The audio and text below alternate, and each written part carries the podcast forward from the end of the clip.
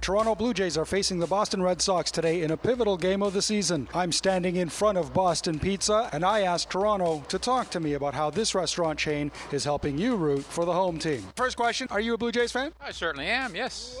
Certainly am so. Big time. Absolutely. I love them. Absolutely huge Blue Jays fan. What do you say to people that eat at Boston Pizza on a weekend when we are playing the rival Boston Red Sox? I think I think they need to change the name. It's good food, so uh, you can eat there anytime, no matter who you're playing. Absolutely sucks. We're Canadian. Get rid of that Boston name. Well, the guy who owns it uh, started it as a Canadian guy, so Actually, I'm just here for the beer, eh? And if you could change the name of the Boston Pizza restaurant chain today, what would it be? Toronto Pizza. Jay's Pizza. I like the Toronto pizza name. Blue Jay Pizza. Maybe they should just call it pizza.